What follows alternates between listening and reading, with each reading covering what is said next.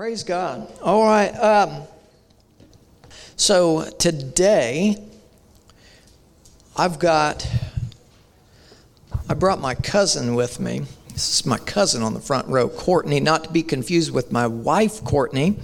Some of you always ask, why isn't your wife with you? Well, it's pretty simple, actually. I've got two girls that are basically teenagers now, and um, they serve in the church at our home church uh, that my dad pastors at Northview. And uh, this morning they're running cameras and probably holding babies and all kinds of stuff. My girls serve. And so we've kind of made a point to make sure that they, even though that, that we travel, uh, that they get a lot of opportunity to serve in, in a local body. And as uh, someone who travels in ministry, I believe that's very important because a lot of kids that travel don't get to, they, they get to serve on the road, but they don't get to serve in the local body. And so we really felt like it was, uh, it was a good thing to make sure that they got to serve on a regular basis. So my wife took them over there this morning, and uh, her and the girls send their love here, but um, so you get stuck with this one. Um, so, uh, so Courtney's got a couple of things. Uh, go ahead and bring those up here, hon, if you would, and um, and just stand there with him for just a second. Um, I've got some books and resources and apparel on the back table back there. And uh, I want to highlight a couple of things. This first, uh, the first thing is not extremely spiritual, but there is a spiritual aspect behind it, and I may be talking about that. This t shirt that we've got, 5783, it says the year of the remnant, and then it has this thing that looks like a high heel on the front. This is the letter Gimel in the Hebrew, and I may be talking about that in just a moment. Uh, but this is the Hebrew calendar year 5783, and um, I've, I've, the Lord spoke to me at the beginning of that of this Hebrew year and said it's the year of the remnant, and I'll probably explain that here in just a moment. And then on the back of this shirt it's got our, our Groundbreaker International logo on it. We've got these in different sizes in both dark blue and then the heather gray. And then we've got uh, Praise Hard shirts back there. We've got some water bottles. Uh, so make sure you visit our table afterwards. All of this supports our ministry. And then this book right here that she's holding up, Injection of Insecurity, that's the first book that I ever wrote. I used to be one of the most insecure people that you'd ever meet in your life. And God wrote this book. He just used me to pen it. How I was delivered out of fear, rejection, and insecurity. Do you know that insecurity is a veil that keeps you from your destiny in Christ? It will that is one of the biggest biggest hindrances to keeping you from your full destiny in Jesus is insecurity. So if you know of someone that deals with that, that would be a great book to pick up. The next one here is The Realm of Healing Stories and Strategies of God's Healing Power. If you need a healing, or you know of someone that does, or maybe you want to be used by God to pray for people's healing, this is a powerful book uh, with some great content in it that uh, that is helped a lot of people. And so I want you to visit us back there. Let me ask you this. Wait a minute, Courtney. I'll keep you up here. Uh, what what size of shirt do you have there that you're holding? What size is that? Medium. Uh, who wears a medium that wants? Well, I saw it right there. Do you want that? Give give that to that sister right there. Yeah. God bless you. Now I'm going to give out one of these books, and I'll let you you choose which one. Somebody that does not have one of these that wants one, run up here real quick. Come on, somebody's got to move. Somebody's got to move. First one to move. Okay, Get, give them both. Give them one or the other. You know. Yes. There you go. Thank you so much. Thanks, Court. Um, so for those of you who don't know most of you know who i am some of you don't know some most of you don't care but our ministry name is groundbreaker international uh, you can find us on our website at www.gbreaker.org gbreaker.org. We've got some uh, cards back there on the table, some business cards if you need to remember that website. Uh, we do have a YouTube channel as well. Make sure you subscribe. Do we have any YouTube subscribers in here? Oh, praise God. Bless you, brother. Oh, thank you. Oh, thank you all so much. Um, So if you haven't subscribed yet, check us out on YouTube. God has grown that channel. I have not grown that channel because I am not that cool to be a YouTuber. But for whatever reason, God uses me and this ministry, and we've seen that channel. We're just about up to 30,000 subscribers. We're getting really close and growing. Man, praise God for that. And so we do a lot of Hebraic teachings and things on there, and uh, teachings talking about revival, a lot of li- live broadcasts as well. So make sure you check us out. Um, something that I want to mention some some changes in our ministry as of late, and I was just talking to Sister Donna before the service, and she said, "Oh, brother, you need to mention that." And I said, "Well, Lord willing, I will." Um, we recently have taken a church. Uh, south of here. Now, I mean, like really far south. I'll tell you where it is here in a minute. And um, we don't pastor the church, but we're, we're covering it apostolically. And we have adopted an island. And the Lord spoke to me about four years ago. And uh, Pam, you probably remember this. I don't know where she went. You remember this, San Salvador. And um, and just now, that's starting to come to fruition. And God's opened up the door. So we are now the apostolic covering for Fellowship in Christ Kingdom Ministries, San Salvador in the Bahamas. Who wants to go to the Bahamas? I said, Oh Lord, thank you for letting that be our first church in the Bahamas. God, thank you for your grace and mercy you know, who knows what the next one might be? It might be Alaska. We've been there, haven't we, Courtney? It's very cold. So um, we're very thankful. The pastors down there um, have already been reporting to us. There's a spiritual thing with this apostolic covering, there's things that have been unlocked in that, and God has started to use uh, uh, this ministry as a conduit for a hub of revival. Now, here's what's interesting about San Salvador the name San Salvador is the Latin name that Christopher Columbus gave that island when he discovered it.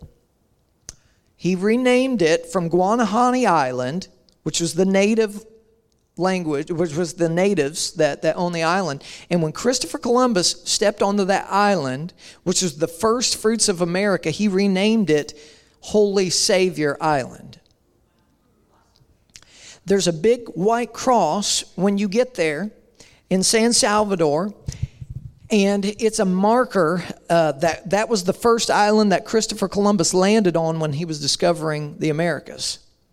So, if you're following, that island is the first fruits of America. If you understand first fruits, anything the first of something that God sets aside, that is sacred. The first of everything, tithe, comes off the top. Amen? It's the first fruits of things. It's set apart, it's sacred. So that is a first fruits of America. And God told us he spoke to me and said, I want to redeem the first fruits of America Island. And I want to make that a hub of habitation. And as, as you begin to, to understand the significance of this, you'll understand uh, the, the timing and everything. And God's wanting to break out in America now. This was only a few months ago that we officially took. Uh, started to even talk about taking this island officially. And so um, so now we've got a church on the First Fruits of America island, and we are seeing God move. We were there, my wife and I took a trip there back in January. I know it's a God assignment. Trust me, He told us to go, and He told us to go in January. I'm not making it up. And, um, and so we went down there, and um, and the first night that I was there, and I've been there, I was there five years ago, but this was different we walked in on a Friday night, and there were a bunch of youth and kids, all different ages, that were in that place. And I walked in there, I was tired. Our plane was very delayed because we were getting ready to come off the runway uh, to San Salvador from Nassau. Got ready to lift off, and all of a sudden they turn around. They said, uh, There's a check engine light that came on, and we're going to turn back around and we're going to try to get this fixed. I'm thinking, Don't get it fixed. Get me a different airplane. Check engine light comes on a car. Yeah, okay, go fix it. Check engine light comes on an airplane. I'm not going in 100 feet of that thing. This is not happening. So, so hours later, we get on a on a new plane and uh, get into San Salvador. Go into the church service that night with all these these kids there, and they're just staring at me. They don't know what the the white guy's doing there. What's this guy doing? What's his deal? So I just the Lord gave me just a simple illustration about an airplane prop, and I started preaching the gospel to them. And a few minutes later, I opened the altars up and I said, Now, who wants to receive Jesus? Because you don't just want to know him or know about him, you want to know him. It's a totally different thing to know who he is and not just to know about him. Almost every one of those kids in that place come running to the altars. Giving their hearts to Jesus, some for the first time, some rededicated. And then I said, Okay, kids, now we're going to have a drinking party. Now, if you understand the Bahamas and the culture, the kids know exactly what drinking alcohol is. I said, but we're not drinking alcohol. And they go, what? What? I said, we're going to drink of the new wine. We're going to drink in the Holy Ghost now. And I said, here's what we're going to do. And I explained to them, just like I did with you this morning, I said, your spirit is going to connect to the Spirit of God and just receive Him. Easy as that. Isn't it simple to come to Christ? You come to Him like a child. Amen. And and and amazing things happen. We make it so complicated sometimes in the body of Christ. But if a child can get this, anybody can get it.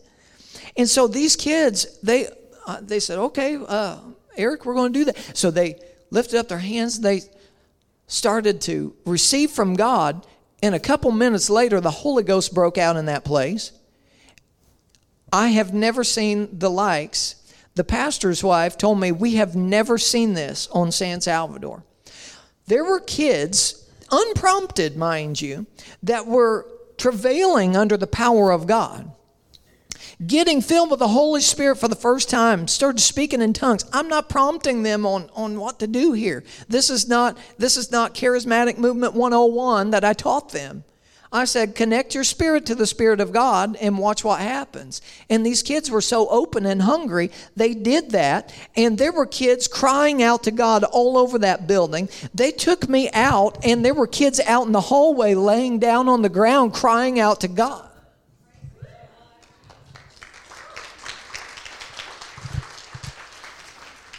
When we left, we heard that, that the young people on that island have been so stirred. And the church, in and of itself, when we left, uh, the last I heard, they need more chairs in the church because the church is already starting to explode in growth.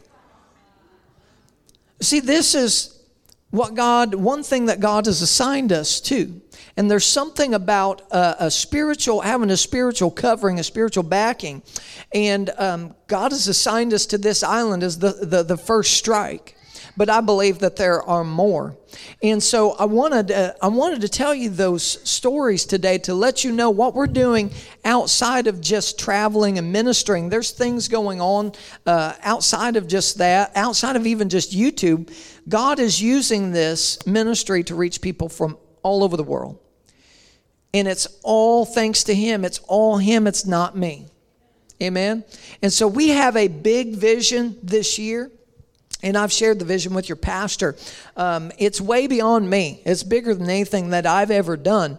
But um, we're believing God for major increase, amen, for this to be done. And so we just want you to pray with us that God would send every resource that we need and then some to accomplish the vision. Amen. Without vision, the people perish.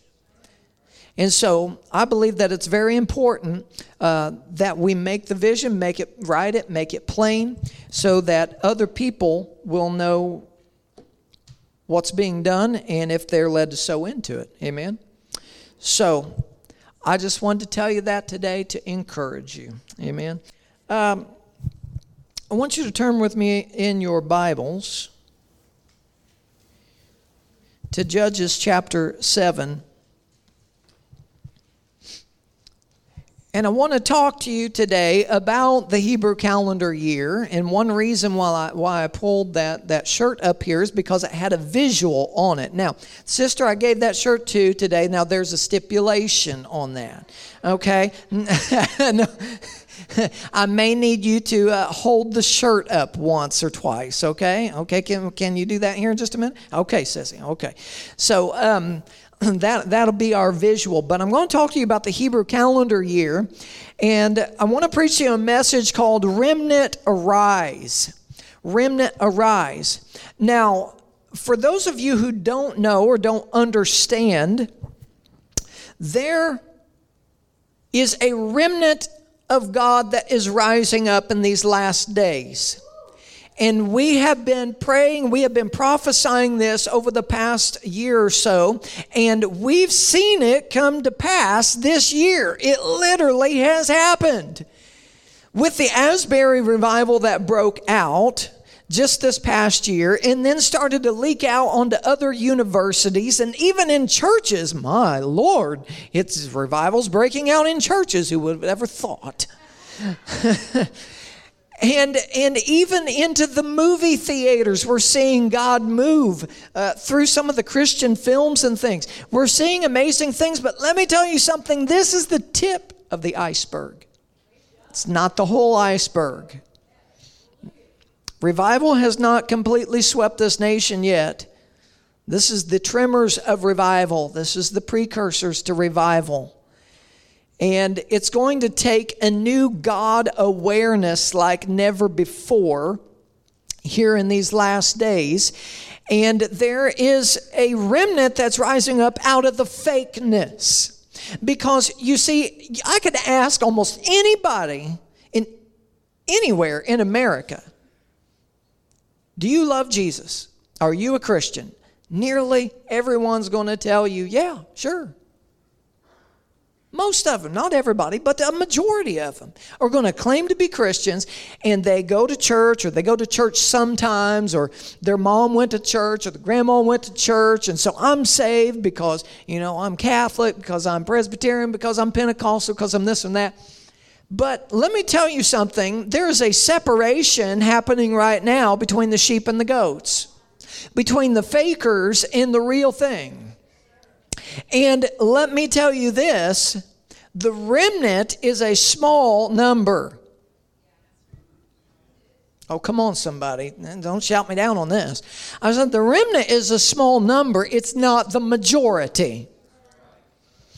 And so I'm going to I'm going to talk to you this morning about what the remnant is. Now, the Hebrew calendar is very interesting because the Hebrews, actually the Jews, they, they have four different calendars. So I get I get corrected on this online all the time. It's not you know uh, Rosh Hashanah. The real calendar is this and that. I'm like, well, actually you're wrong because there's actually four of them. And then they usually shut up. And I'll tell them there, there's an agricultural calendar, there's a spiritual calendar, there's you know there, there's a, a, civil calendar. What we're talking about here is the civil calendar that Israel goes by. Okay, now what is 5783? Well, it's believed that that being the civil calendar in Israel, that it's been 5,783 years since God created Adam. Okay? Now, say, well, prove it. Well, I can't. I wasn't there.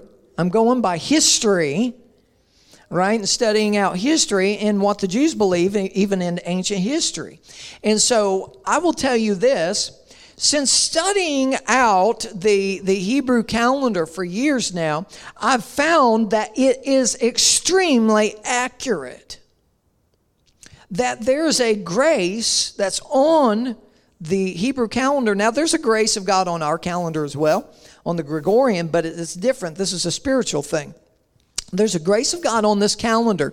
It's not a fortune telling uh, method, but what it does is it's patterns that God instituted laws put into the earth since the beginning of time. And so these are patterns that you can look at and you can see. How many of you remember the sons of Issachar? They, they knew the times and the seasons, but they also knew what to do in them. And I believe that God is, is bringing back some of this uh, deep teaching today so that we'll not only know the times and the seasons, so that we also know what to do in them. All right, so 5,783 years since creation, according to the civil Jewish calendar. Now, I'm not going over the 5,000, I'm not going over the 700. I'll give you a brief on on the 80, which is the decade that we're in. The decade correlates in Hebrew, there are 22 Hebrew letters. And the number 80 correlates to the letter pay. And pay is the form of a mouth. And it means to speak out, to declare. Come on, somebody. You're literally sitting in the decade right now on the Hebrew calendar of declaration of decreeing things of speaking things that are not as though they are. You say, "Well, Eric, that that that's just Bible all the time." Absolutely. It's Bible all the time, but there's a special focus and emphasis right now on declarations, decreeing and declaring. You know you know why? Because 5780 started on the Gregorian calendar year 2020. Let that sink in for a moment the decade of the mouth starts 2020. And what happens when God's people are instructed to open their mouths? All of a sudden, we're supposed to close them. We put masks over our mouth. Now, I'm not here to argue about masks. I don't care.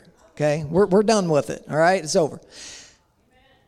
But isn't it interesting that there's a pandemic that comes along that the CDC and that everybody on the internet and everybody eh, eh, starts saying you need to cover your mouth with a mask. And then what did they tell the church to do? We need the church to shut down and by all circumstances do not sing. Don't open your mouth because it spreads the germs. Now, don't you believe that the enemy is a liar and a mocker? And the enemy knows the Bible better than most Christians do. And the enemy would know the times and the seasons because he was a part of heavenly host before he fell. He was Lucifer in heaven, and so he was an archangel. And so he would know and understand all of these Hebrew letters, all these things. You say, well, brother, why would he know all of that? Well, it's very likely that the Hebrew language is the original language that God spoke the world into existence with. And that each one of these, and Jews will tell you this, each one of these 22 letters are containers of the character of God. So each of these letters, I know, I'll get the Holy Ghost chills. Each one of these letters are containers of understanding God better. They all have uh, numbers and symbols tied to them. So that if we study this out, we begin to understand the Word of God and we understand God more. And how many of you uh, do understand? Let me just preface this. The entire, well, most of the Old Testament is written in ancient Hebrew. And so it's literally the Word of God that we're studying. So don't tell me today, you didn't preach the Bible. That's not in the Bible. All it is is the Bible. It's every letter I could show you. It's in there. It's in the Bible. So, um, so we're in the decade of decreeing and declaring. All right. Now, let me get to the number three, because that, that's the, the meat of where I'm going to, and then I'm going to talk to you about Judges and how it correlates to Gideon. Are y'all okay? Everybody good? Okay. Uh, so, sister, it's your time. All right. I want you to show them. Do you see this? You see this high heeled letter right here on the far right. There you go. Stand up and kind of show it to everybody. That funny looking thing on the right, it looks like a high heel. Well, it's interesting because it's actually a picture of a man walking. So this is the number three in the Hebrew. Thank you, sis. You can sit down. This is the number three in Hebrew, and um, and so we're in the year of the Gamel, the year of that letter right there, and it's a picture of a man walking. Now, where is the man walking, and who is that man? Well, I'm going to show you right now. This is crazy. So the man is walking toward the next letter. The next letter is the letter Dalet in Hebrew. It's the number four. Okay? The Dalet is a picture of a man that's bent over, listening, humbly for the coming Gamel. And Dalet in Hebrew, if you spell it out, that word Dalet actually means impoverished or in need. So the Gamel is said to be the rich man running after the Dalet, the impoverished one, to deal out something to him. Now, what is he dealing out to the poor man? What is the rich man dealing out to the poor man? He's dealing out, as Jewish sages will tell you, tzaddik or charity because of the humble nature of the Dalet. So the Dalet is in need. He's impoverished. He needs something. The Gamel has come to redeem the Dalet, to deal out blessings because he is humbly listening for his coming. Oh, my Lord Jesus. Somebody come on right now. So, guess who the Gamel is? Well, the Gamel is very interesting. It's actually another letter because all letters are made up of other letters. You know why? Because God's word's eternal. It just goes, all connects. So the Gamel is made up of two letters, a Vav and a Yud. The yud is that little foot thing on the end of it, and it's said to be the foot that's walking toward the dalet. But you know what the letter vav is? The letter vav is the number six. It's the sixth letter of the Hebrew alphabet, and it it's uh, six, of course, is a number of man or a man. And the vav, the original pictograph, was of a spike. Oh, come on, somebody. So the man and, and the Vav starts at the top in heaven, and the Vav comes down to the earth. Oh, Jesus. I'm going to blow your minds this morning if you, if you want. So the man, the, the God man, come on, somebody, in heaven, the Son of God, came down, wrapped himself in flesh, to the earth, took the spikes in his hands and feet so that he could come become the Gamel, the righteous one, Jesus Christ, our Messiah, Redeemer, and Savior. Come on, somebody. He is the rich man coming to deal out to the poor man, the impoverished ones who were in need of salvation, who are in need of healing, who are in need of everything. We are on our backs with nothing. We have nothing without Jesus Christ. He is the kinsman redeemer, the Gamel that has come to give us salvation through his blood, through the spikes in his hands and his feet. Now, I might preach, so don't be afraid. I just get excited. Now, that's the year we're in right now. You say, well, that, that's just really cool. So, he's coming to deal out. But there's a caveat here because the Gamel is coming to deal out something.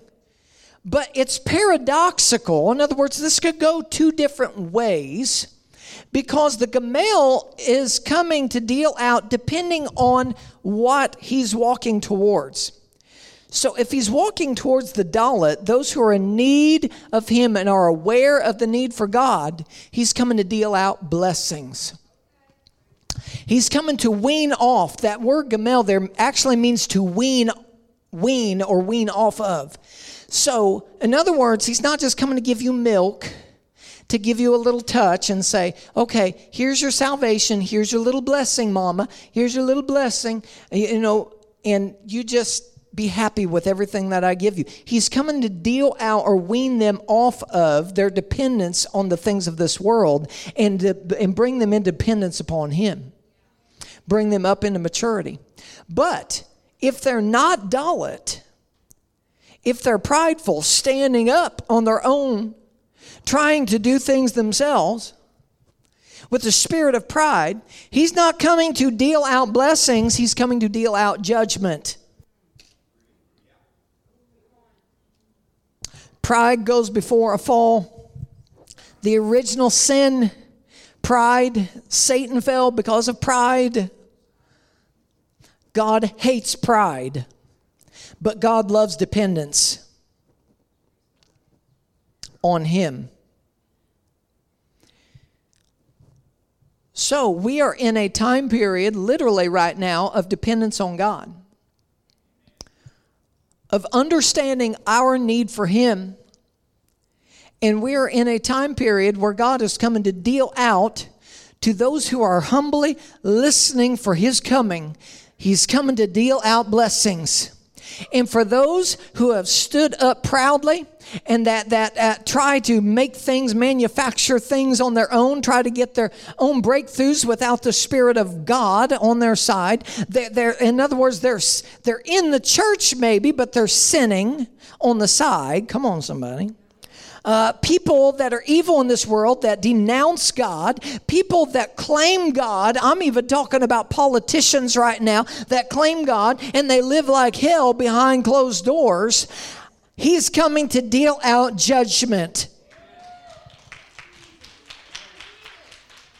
Oh, somebody's going to put some things together here in just a minute. This week has been a wild week in politics, but I'm telling you right now, God is coming to deal out judgment upon where judgment is needed. Come on, somebody. So, Judges chapter 7, I want to talk to you about Gideon for a moment here. I know it's getting late. I'll go as fast as I can. Okay, uh, 5 o'clock it is. Uh, snacks, yeah, well, get the people something to eat. Judges chapter 7, I'm going to read seven verses here, and I'm going to read this out of the New Living Translation. Now, whatever you have is still of God, okay? And it says this beginning in verse 1, Judges 7. So, Jerubbaal, and that's the nickname for Gideon. Jerubbaal, that is Gideon, and his army got up early and went as far as the spring of Harod. And the armies of Midian were camped north of them in the valley near the hill of Moreh. Then the Lord said to Gideon, You have too many warriors with you. If I let all of you fight the Midianites, the Israelites will boast to me that they saved themselves by their own strength. Therefore, tell the people, whoever is timid or afraid may leave this mountain and go home. So, guess what? 22,000 of them went home, leaving only 10,000 who were willing to fight. Now, 10,000's not bad for an army. They could have, they, they probably could have done some damage on the Midianites with 10,000 people. But the Lord's told Gideon in verse 4, there's still too many. I'm sure Gideon's going, okay. Bring them down to the spring, and I will test them to determine who will go with you and who will not. When Gideon took his warriors down to the water, the Lord told him, Divide the men into two groups. In one group, put all those who cup water in their hands and lap it up with their tongues like dogs. In the other group, put all those who kneel down and drink with their mouths in the stream. Only 300 of the men drank from their hands, and all the others got down on their knees and drank with all with their mouths uh, in the stream. And the Lord told Gideon, "With these 300 men, I will rescue you and give you victory over the Midianites. Send all the others home." And Gideon said, "Why me?" I added that. So you start with 32,000 warriors, and God says, This is too many. Just ask them who's afraid. And 22,000 of them going, Yeah, we're kind of afraid. We might die here. And he goes, Everybody go home. So they all go packing, leaving them with 10,000. And then out of that 10,000, God does something interesting. He puts a test together. How many of you feel like you've been tested before? Amen? God puts this little test together and He says, I want you to take them down to the spring, down to the, the creek, as we say here in southern Indiana. Take them down the creek and tell them to get a drink. Now, It's hot. It's desert. It's the Middle East. It's probably not too hard to get these guys to drink. Drinking's important, amen? The water is important to them. But he says, Now I want you to watch those who get down in the water and start splashing around and burying their heads in the water. There's a, I want you to get rid of them. But watch for the ones who take the water and cup it in their hands. Now, why did God do this? Well, I'm going to I'm going to tell you right now. There are two tests of the true remnant. The first test is the test of fear. Who's afraid? First of all, who is afraid? I am. Okay, go home. That's an easy test right there.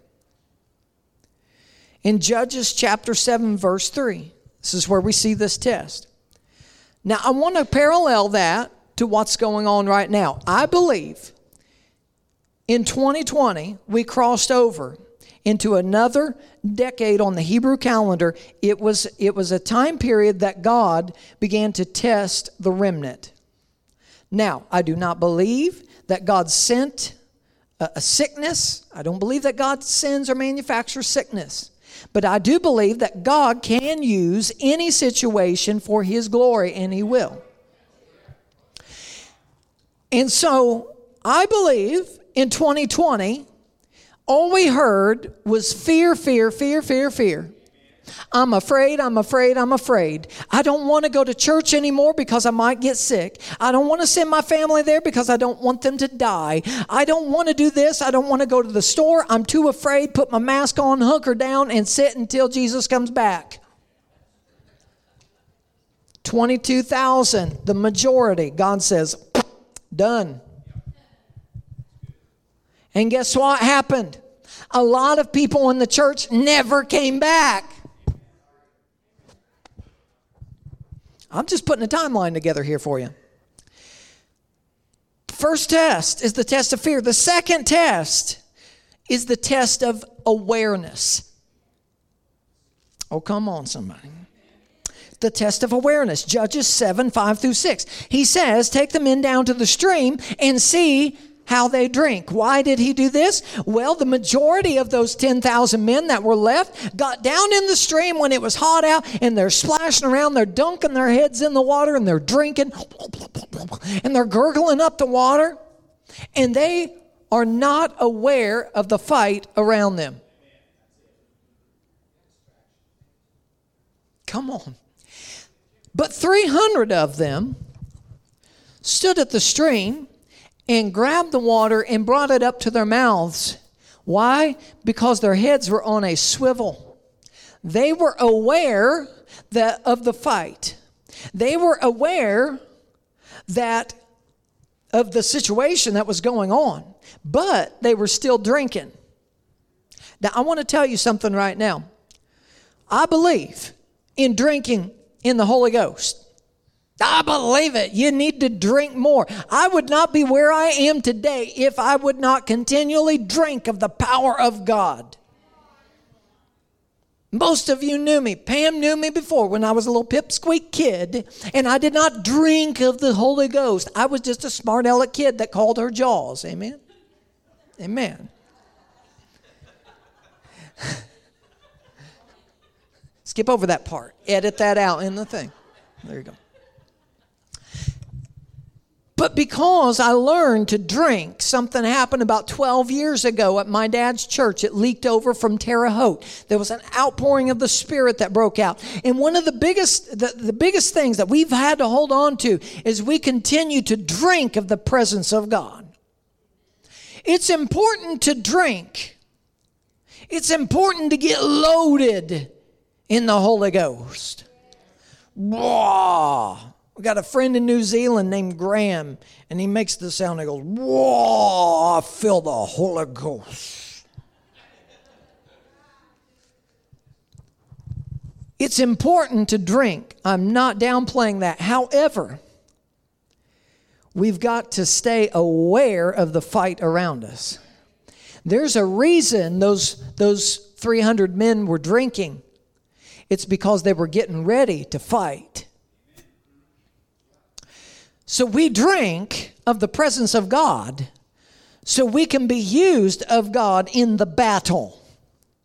Say, what's all this Holy Ghost drinking stuff and people getting drunk in the Holy Ghost? Well, we're getting loaded up on the Holy Ghost so we can fight the battle. Because the battle is not in our own hands, it's in the hands of God anyway. So if we're loaded up on the Spirit of God, we take the Spirit of God out with us, He's already won the fight. Ha! That's pretty easy, isn't it? So those two tests brought it down to a remnant. Now, I believe that through the past few years that the remnant of, of God has started to rise up. And we saw this year a remnant of God's people. You know what I loved about Asbury? My favorite thing. Now, um, you know, it would nothing there is anything that I haven't seen before in the, in the church. Power of God, singing, people. There was even some demons cast out and all this stuff. I see it all the time. Not, I'm not downplaying it. It's fantastic. But you know, my favorite part is. It's a bunch of Wesleyans and Methodists and people that have no idea about this stuff. They just opened the doors and were hungry for God to do something. And He started with a small remnant of people in a little chapel that grew to masses. And within, within the masses, this is my favorite part. They actually had large ministries. I'm not going to name the ministries, but they had several large ministries reported that called the offices there at Asbury and said, um, Love what's going on there at, uh, at the revival. If you would like my services, I'm willing to come and help you with the revival. Being that I'm on television and I'm, you know, this and that, and I've got this large man, we'd like to come and help you. And you know what they said? Um, well, we appreciate that. Um, you're more than welcome to come if you can find a seat maybe in the back and worship with us, but we don't really need you to come and give us your interpretation of what God is doing.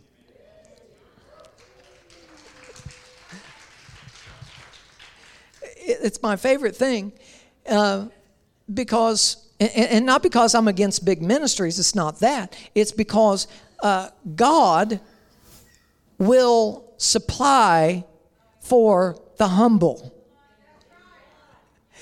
Because the Dalet, those who are in need and humble, will be supplied by the gamel. Remember, is the gamel? Come on, see, I told you, I told you, it all lines up. It all lines up.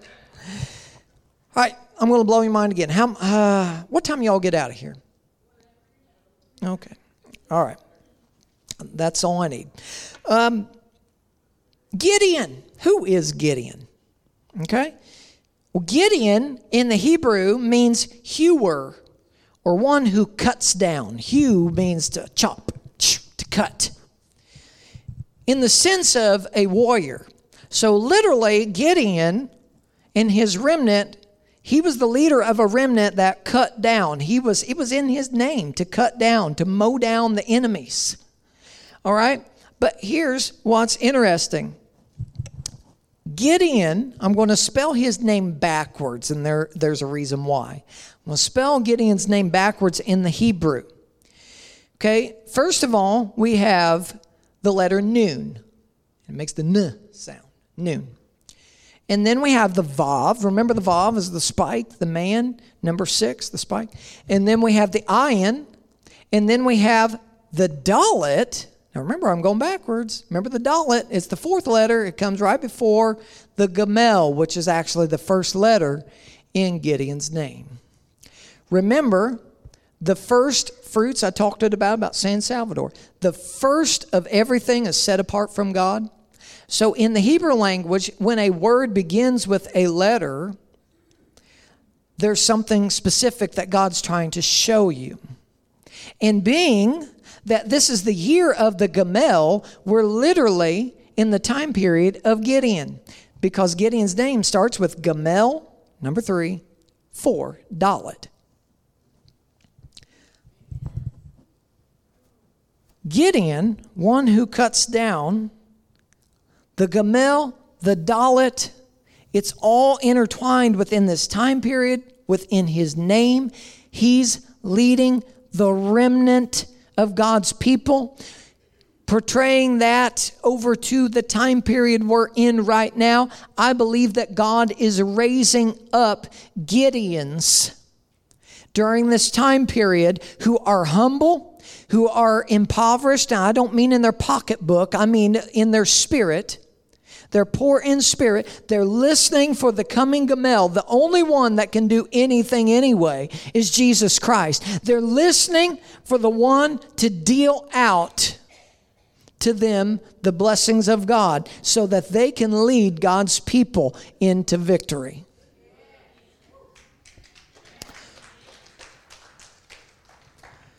So the root word of Gideon is the word Gadah and it's made up of the letters Gamel, Dalet, right there, three and four, and the letter Ayin. And Gadah means to cut into two. Now, the number two of being great significance shown again this year as Gideon's name reveals a dividing of two camps those who are in the tent and those who are out of the tent. Do you know what last year was on the Hebrew calendar? 5782. Do you know what the two was in Hebrew? It's the letter Beit. Do you know what the letter Beit represents? It's a picture of a tent, and it means dwelling place. So, or house. And so this year we've we've moved into two camps the true remnant of God and those who are fearful, those who are totally unaware of what God is trying to do. Oh, hear ye the word of the Lord, bless thy fellowship. Do not get so caught up in the things of this world, in the things in the church world, that you bury your head in the sand and don't understand that God is fighting a battle for you. And all you have to do is listen for His instructions, do His will, be obedient to His word, and get fully loaded in Holy Ghost power. And you will march through and cut through your enemies like a knife.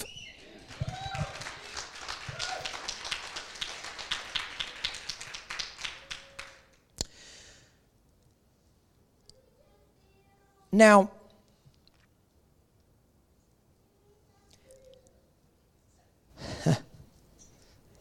Jerubbaal, remember I said was the nickname for Gideon? Do you know what Jerubbaal means and do you know why they called him that? Jerubbaal means let Baal contend. Now, Baal, of course, was a false god. Why would they nickname him that? Because Gideon was known for smashing the idolatry and the idols of Baal. He cut them down. Understand something. To be a part of the remnant and for God to raise up Gideons, part of that calling is cutting the idolatry out of our lives we want to cut it out of the country, but first it has to start in us. We can't be a part of the remnant if we're holding on to idols and we're holding on to worldly things. Jerubbaal, smashing the altars of Baal.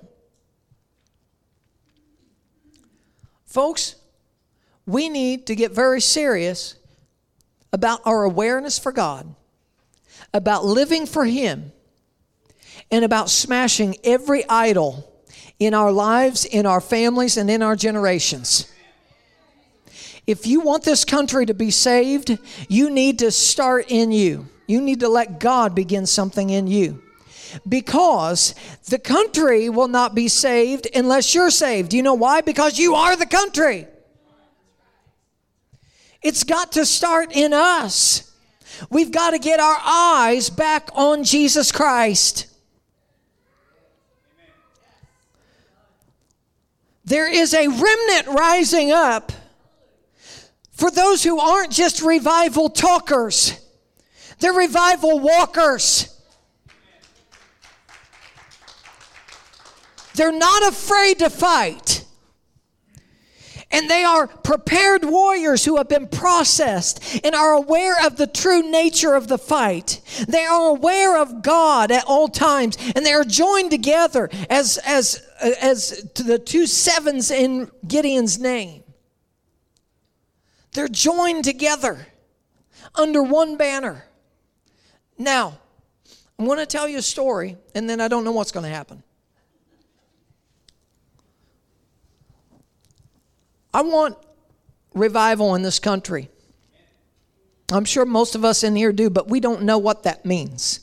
You don't know what kind of sacrifice that is. Do you know the easiest way to revival? Get your eyes on the reviver. Stop chasing after a breakout and let him break in.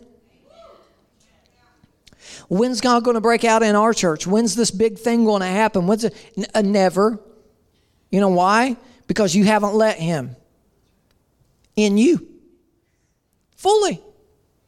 I'm talking about full fledged sacrifice. Here's the story, and this is this is very recent. Um, about a month ago, I want to say it's about a month, maybe a little over.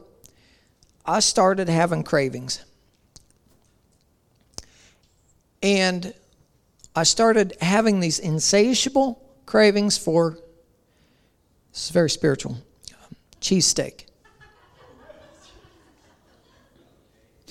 Now, I love cheesesteak. I do. I love all kinds of food, but I've had to be very careful with my cholesterol. So I only have these treats like on the weekend, right? So I started having these cravings for cheesesteak like crazy. I went to Philadelphia back uh, several years ago, never thought too much about it. We were on our way to another ministry meeting. Never thought too much more about it. But about a month ago, I was having cravings for cheesesteak and started having this heart, heavy heart for the city of Philadelphia. Didn't know why. Started watching YouTube videos about Philadelphia. I wanted to be there so bad. I knew I had to go. Didn't know why. Doesn't it was it was just there. I don't know how to explain it. It was a spiritual hunger inside of me to be in the city of Philadelphia. Didn't have any money to go at the time. No extra money, right? And so I started praying seeking the Lord. There was a bunch of other stuff going on with some friends of mine at the same time. And I had uh, one of my friends prophesied to me and said, There is an urgency for you to go to Philadelphia. When you said that, there's an urgency. You've got to go and um, you, you've got to make some declarations or something there. There's going to be a key, and you're going to go to Independence Hall. And when you go there, you're going to find a key. Okay? So Long story short, my dad started having dreams about Philadelphia and cheesesteak. I said, Praise be to God. So my dad calls me one day and he says, Well, he said, I'm in. I'm all in. He said, I'm going to take you to Philadelphia. He said, Don't even worry about the cost. He said, I'm going to take you. Said, I'm going to fund it and I'm going to go with you. I said, Okay. He said, Now what are we doing when we get there? I said, I have no clue. But out of obedience, the Dalet bent over. I have nothing. I'm humbly listening for the voice of the Lord. I'm humbly waiting for that Gamel to give the instructions. We're just going to go. So a couple of days later, I kid you not, a couple of days later, we hop on a plane. We go to Philadelphia, get a rental car.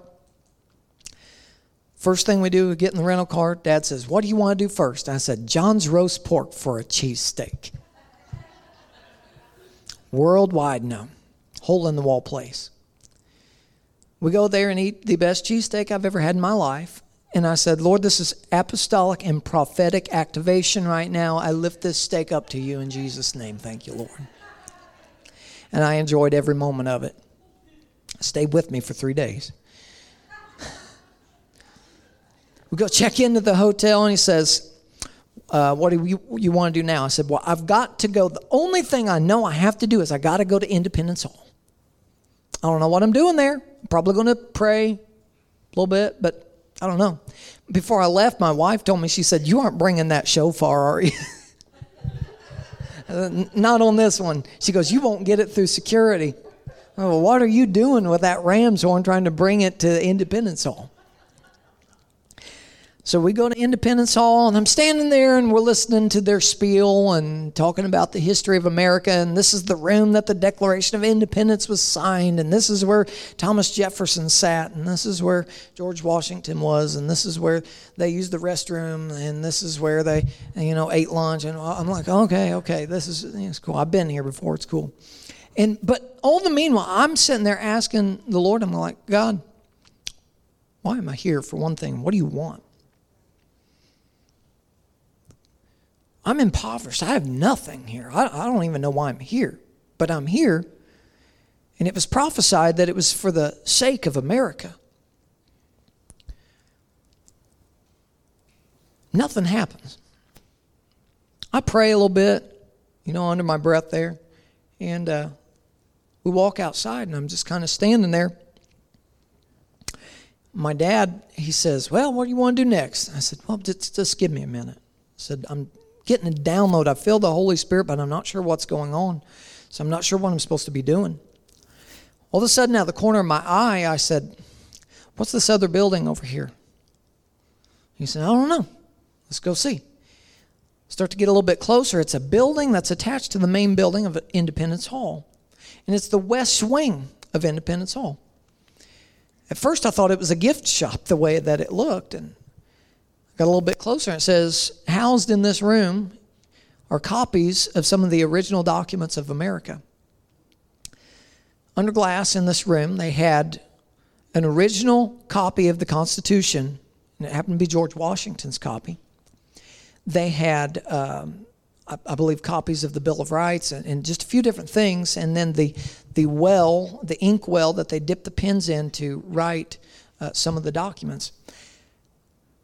And, um, and all that was great and everything, but I felt God in there, and I'm like, what is going on? All of a sudden, I'm walking around. It's a very small room, and they're closing in like five minutes. So it's like, God, you've got to give me a key within five minutes. And I look up, and lo and behold, there's Hebrew writing on the wall. This is Independence Hall in the West Wing. And my dad and I look over, I'm like, wow, this is a plaque written in Hebrew. What is this? It's a big mural with all kinds of writing.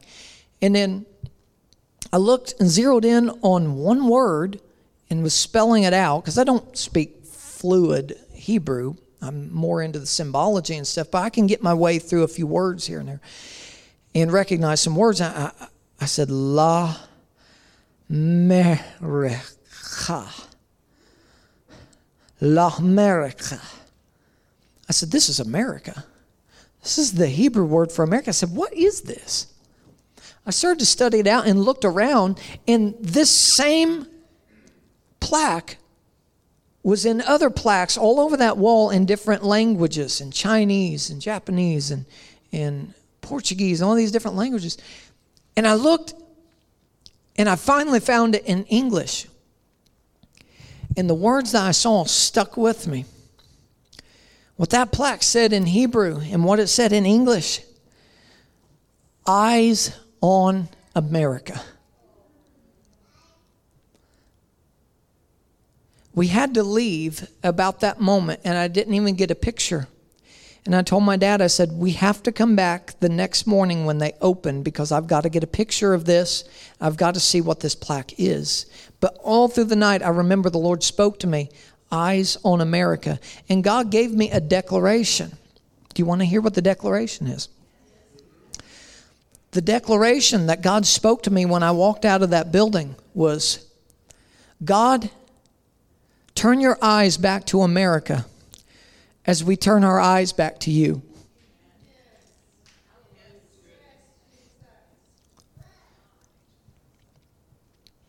Now, you might say, well, that doesn't sound that profound, but It's pretty simple.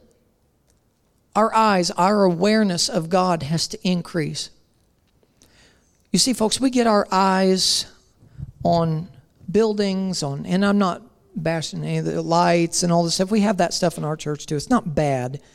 But we get our focus on great worship, on great preaching, teaching. That's not what God wants us to keep our eyes on. Our eyes in this country have to be locked on the eyes of Jesus, the coming Gamel, the righteous one who's come to deliver, the kinsman redeemer. He's coming to deal out either blessings or judgment this year, depending on the state of what comes after it. If we're impoverished, and I mean humble, bent over, listening and waiting on the instruction from God, we're watching for Him. I believe that this country will be saved. But if we're prideful, we're Americans, we've got all the answers, and we're raising up, doing whatever we want to do, and we're rebellious, then He's coming to deal out judgment.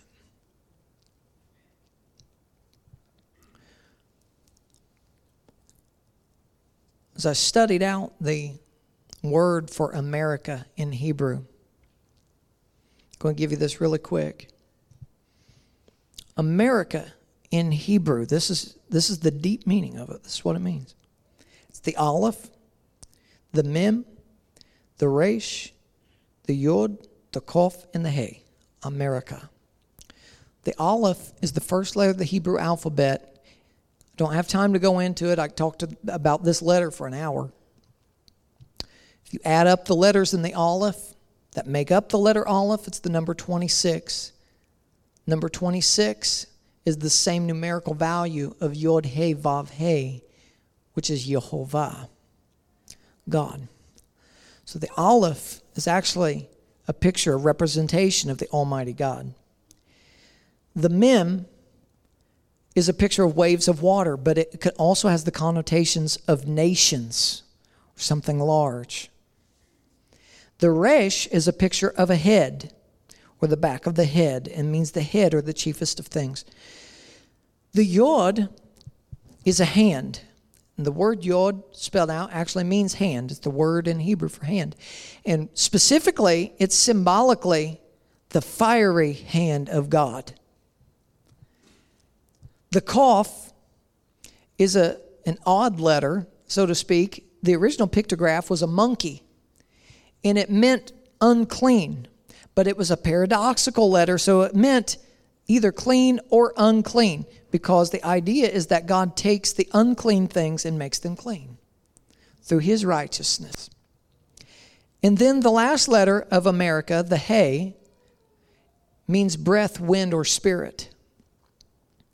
It's the, the letter of the Spirit of God, the Hay. What does all this mean? Well, when you put it together, all of those letters and the definition of what I just told you, here is what America means in Hebrew God is the head of the nation. His hand has set it apart by His Spirit.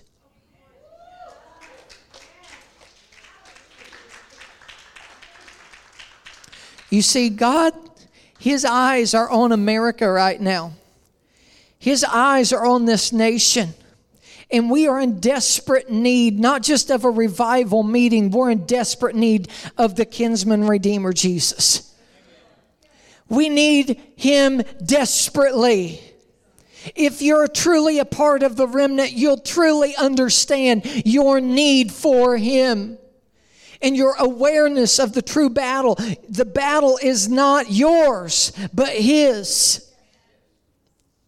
We can't fight in the natural, we must fight in the supernatural. And the great news is that he's already won the war.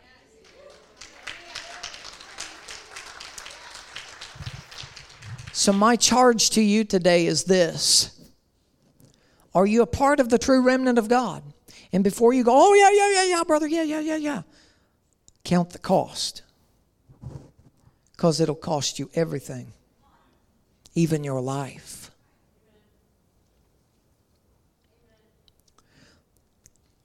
You want to be a part of the remnant?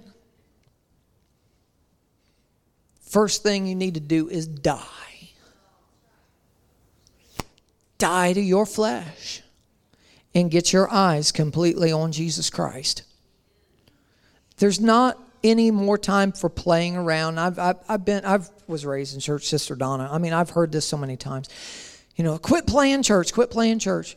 Yeah, it's almost become a, a buzzword or a phrase. Stop playing church. What does that mean? Stop playing games with God.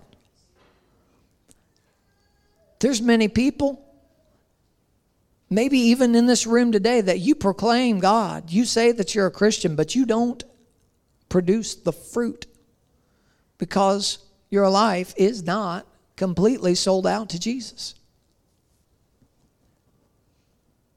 If your awareness and your eyes are more affixed to the basketball games, to the hobbies, to hunting, to fishing, if your eyes are more affixed on your comforts and your houses and your cars, the things of this world, if your eyes are more attuned to that than they are the Holy Spirit, then you've got an issue and you're not part of the remnant. We just say it blunt. You're playing around. And as times get tougher, things get harder, the true remnant will arise. We already saw a glimpse of it during COVID. Oh, brother, I've seen people, I've watched people dance around the altars. I'm all about it. Praise be to God. We're all about it.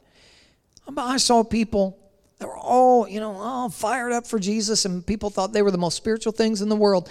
COVID hits, fear comes in, they're out the door, and they never come back.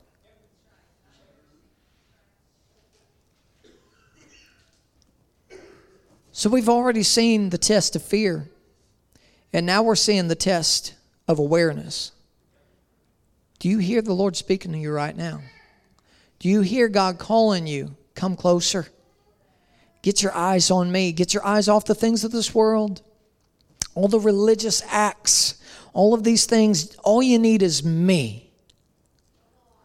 All you need is Jesus. Now, I can't pump you up. I, can't manufacture a revival for you. There's no one that can do that. There's no such of a thing. Do you know what revival is? It's bringing something back to life that was dead. So if you're dead and you need brought back to life, I guess you need a revival in your life. But you know what? I would rather have a habitation. You know what habitation is? That means he lives. He lives among you. That means when you go to work, when you go to school, He there. And you have relationship with Him. You get in the car to go to the store, God sits right beside you. Lord, what do you want to do today? How can I help you? You think that's crazy? No, that's called relationship. That's what it is. No more go to church on Sunday and Wednesday and then do whatever you want the rest of the week. No, that's not true relationship with God. And I challenge that in Jesus' name today. That's a spirit of religion that you have on you. And when you come in and you say all the Christian words and you say all the right things and you walk out the door and you totally forget about God the rest of the week.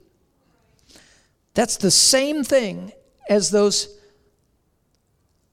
those uh, um, warriors at the stream that were dip oh they were all in man they were getting the power of god and they were dunking their heads in the water had no idea about the fight around them but the ones who were drinking of the presence of God and aware of the fight, and they were watching. Come on, somebody, for the coming Gamel. They were listening for the voice of, the, of their leader. I'm paralleling this. They were listening for the voice of God in that moment. God, what is it that you want me to do right now? I'm ready. I'm ready. Who wants more of Jesus? Who wants more of Jesus today? Listen, if you want more of Him, I want you to take, before we do any music or anything just yet, says, I want no mood music, no prompting or anything. If you want more of Him, the altar is open right now. Whether I lay hands on you or not, it doesn't matter. Maybe I will, maybe I won't. Doesn't matter. I'm not Jesus. You can receive from Him whether somebody lays hands on you or not. So I want to invite you right now. There's one, anybody else that I, I, it's just an open invitation. This is not a formal altar call, is it? Who wants God? Go get him. Go get him before he comes back. Lord, forgive us, Jesus, of getting our eyes off of you in this nation. Forgive us, God, for not paying attention to you and not listening for your voice, Lord.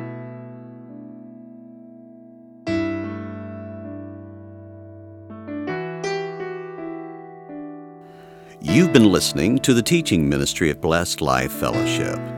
For more teaching and ministry resources, go to the church website at www.blessedlifefellowship.org. Thanks for listening, and may God's grace and favor shine on you.